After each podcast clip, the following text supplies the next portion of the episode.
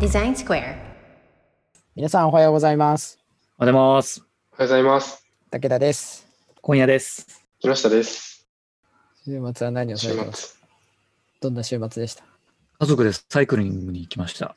サイクリング30分ぐらい走って、ちょっと遠遠い公園まで行って、で、3人で自転車で温泉行って、温泉入って帰ってくると。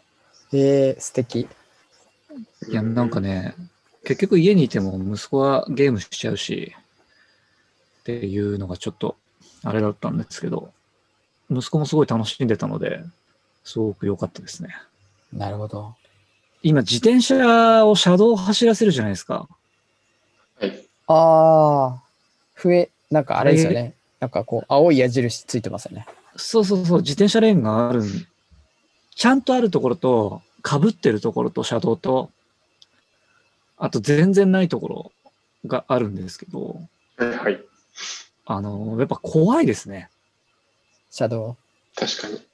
そうそう、車道走んなきゃいけないのが、その幅がやっぱ全然バラバラなんで、ずっと走ってたらいきなり自転車レーンなくなったりとかする時があって、あれ怖いけどや、でもすぐなんとかできる問題でもないんで、うん。ちょっとね、あれですけど、そこら辺のなんかデザイン的視点 で、ちょっと無理やりつなげたけど、早くなんとかしてほしいなっていうところはありますけど、めっちゃ狭いところとかありますからね。確かに。そうそなうんかそう車そう。間怖い。うんあうんうん。無理やありれっすよね、あれね。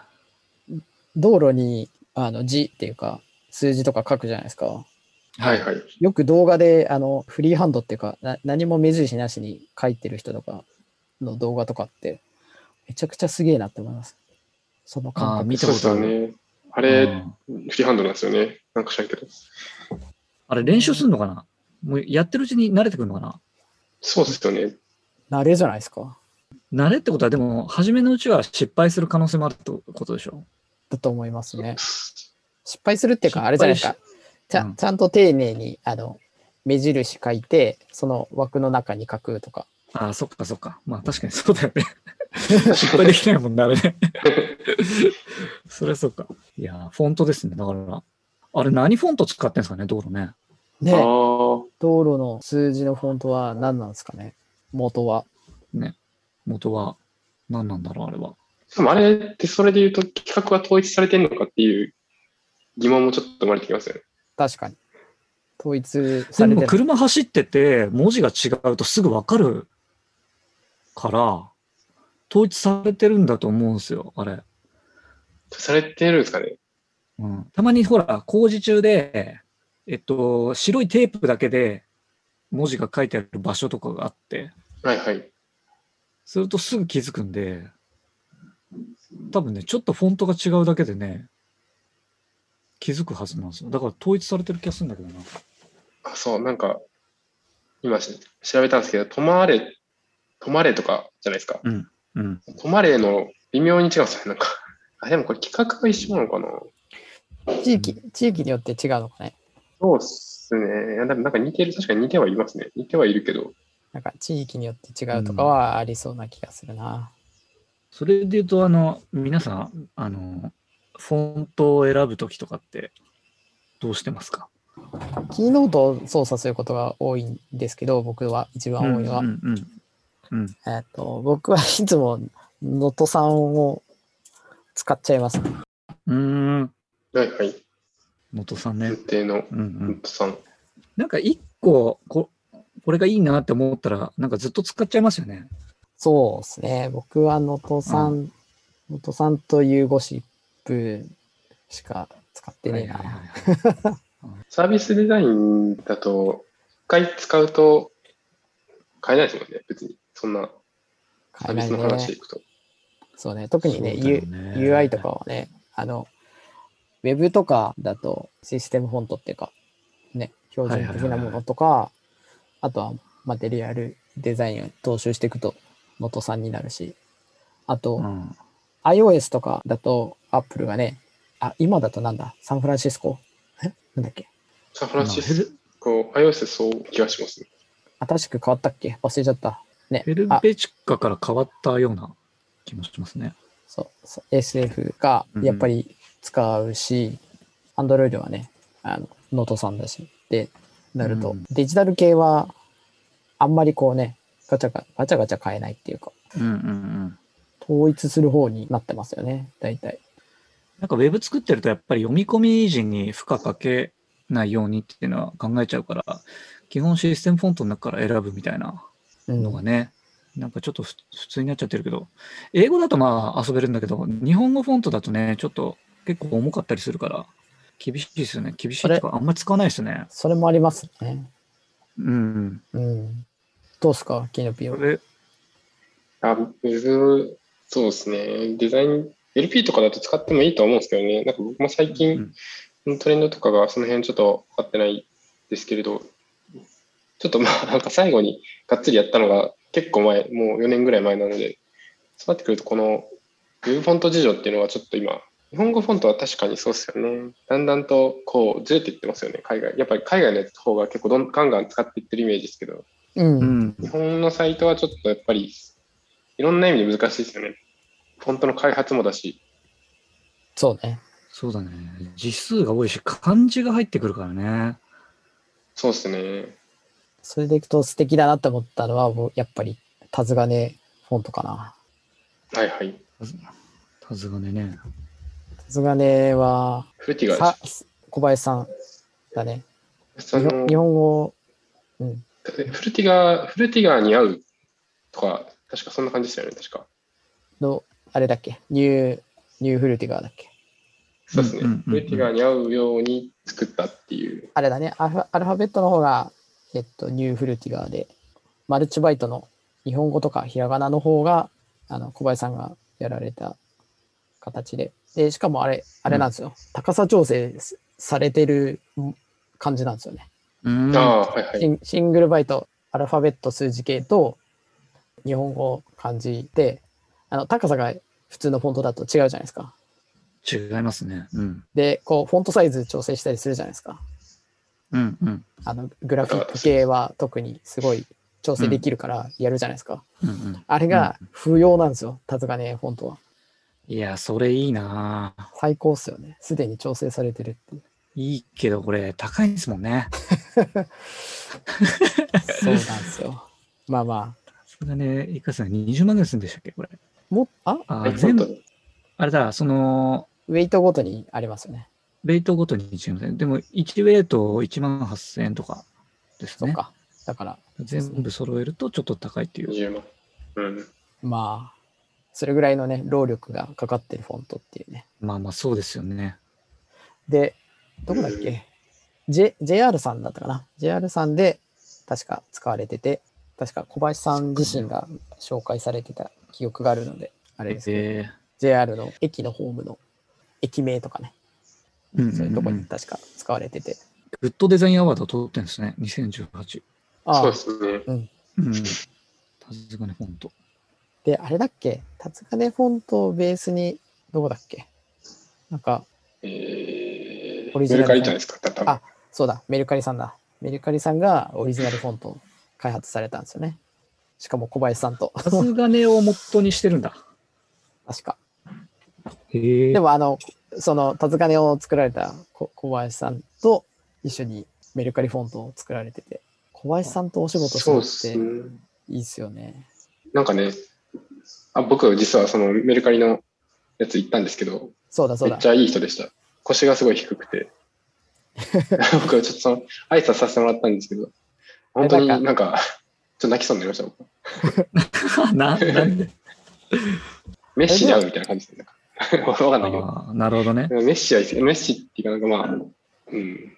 でも、深淵の話したんじゃなかったっけあれなんだっけなんか言ってなかったっけメッシの話をしたら気持ち、もう忘れ、なんか忘れちゃってますけど、でも感動したのめちゃくちゃ覚えてます、その時。そうね。確か、なんか、むちゃくちゃ懐が深いっていうか、なんか、そんな話をキノピーがしてた記憶があるな。あそう、なんかその印象が、なんか勝手な印象ですけど、あんな、ああいう人たちって、お大文書体系の、あれをずっといじってる人ってなんかこう、気難しい人が多いのかなと思ってたんですけど、非常にその、 いわゆるいいデザイナーですけれど、まあ、話聞いてくれるし、全然なんか柔軟に変えるし、人の意見それ採用するというか取り入れて考えてみたりするし、みたいなう。んなんかそんな話やっててで、なんか話してもなんか姿勢的にもそういう姿勢持ってるそうな感じだったんで、あなんかこんなすごい人でもそういうふうに考えるんだと思ったのは非常に良かったなというのと、あとなんかその時話して、めっちゃ具体的な話を言うと、最近はコーポレートフォントの依頼がすごい増えてますねって話はしてましたね。うんううんうんん一時期、松田ねと、かもやってたりとか、そうですね。海外のね、企業も自分たちのフォント作ってたよね。そうですね、多分。えっ、と、ネットフリックスもそうだし、Airb もそうだし、そうですね。そうですね。Airb もそうですね。あのーやっぱり、やりやすいですよね。えーと、海外はその分で言うと。そうだよね。文字数がね、メルカリ、文字数がね。そうなんそでうですすよね。メルカリも、そうだ、メルカリも、あの、オーブンなんですよ。オーブンフォントだけで、でタズガネと合うように作ったってことですね。ああ、なるほどね。。日本語の方がねそうそうそ、うタズタズガネを使うとして。そうですね。うんうんうん、日本でフォントまで作った日本、日本語のフォントまで作ったのってサントリーぐらいしか思いつかないですね。サントリーは確か持ってるはずなんですよね。あ、そうなんだ。そうです、日本語フォントがある。すごいな。やっぱ、歴史のある企業であるんですね。なんか職人技っすよね。フォントをデザインするって。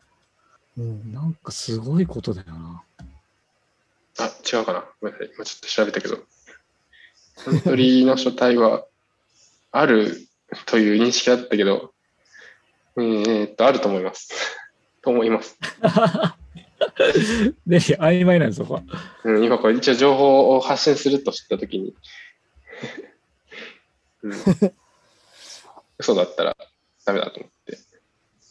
まあでもやっぱね、難しい、難しいっていうか難易度高いっすよね。日本語の方がね。そうっすね。そうですね。まああれですね、カタカナとか、それぐらいだったらね、うん。できるかもしれないですけど、やっぱこう、日本語って漢字もあって、ひらがなもあって、カタカナもあって、ってなってくると、うなかなか難しいですね。そうっすね英語はでももう結構自由になってますもんね。あの、Google フォントとか、その Adobe 契約してると Adobe のフォントから、まあダウンロードじゃないのか。セットをなんか選んで、ウェブフォントとして使えるっていうのもあって、ね、結構昔より全然自由になったなっていう感じを受けました、そうです。ね、その幅はうん。広がりましたよね。その辺はうんそうっす Google ねフォントと Adobe フォントの功績な気がしますね。うんちょっとは話戻しちゃいますけど、はい。 Google フォントも Adobe フォントも、オーブンだけでもすごい数あるじゃないですか。うんありますね。はい。どうやって見つけてますか使ってみようっていうフォント。いや、それちょっとキノピーに聞きたいな、俺も。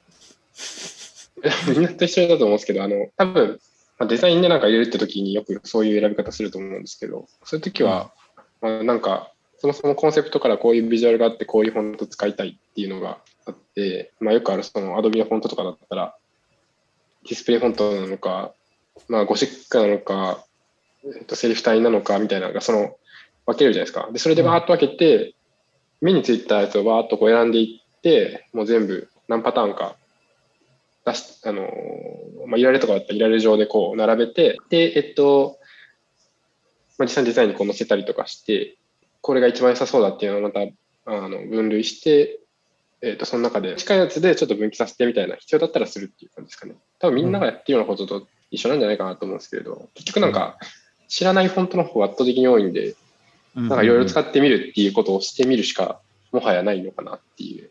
あれだね、うん。アトラエのロゴを作るとき、まさにそのプロセスだったね。そういえば。あ、そうですね。